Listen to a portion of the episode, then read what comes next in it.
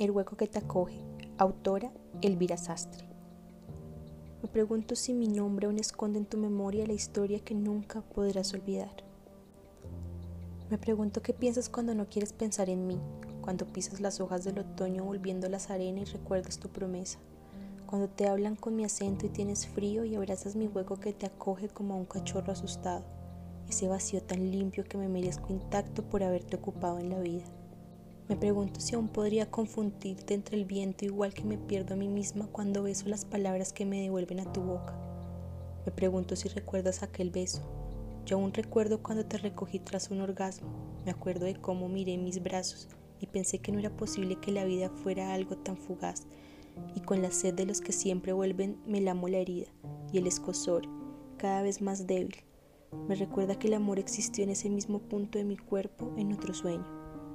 He dicho tantas veces tu nombre que he conseguido perderle el miedo, pero no sé qué hacer con su rastro. Seguro que me entiendes, tú olvidaste el mío para recordar, pero ahora no puedes encontrar el camino de vuelta. He asumido que no fuimos más que dos personas construyendo un recuerdo. ¿Cómo voy a querer olvidarte si estamos hechos para recordarnos? Tienes que saber que vuelvo a ti cuando la vida me abandona.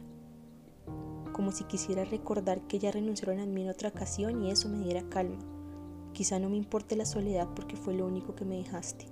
Estoy llena de ti. Sigues vivo y eso es extraño. Uno solo habla con fantasmas. Lo cierto es que no sé si prefiero tu silencio o mi ruido, pero a veces deseo con fuerza que vuelvas para irte del todo, decirte, estoy lista mi amor, pero tú ve adelante, necesito dejar de mirar atrás.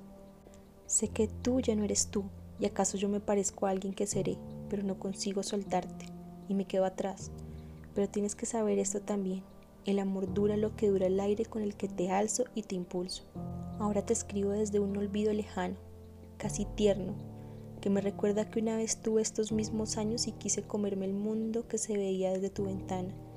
Y aún no he logrado disfrutar de unas vistas mejores, pero sigo con los ojos abiertos buscando otra nube, pendiente del aire que no te suelta, y con las manos vacías, mi amor, y con las manos expectantes.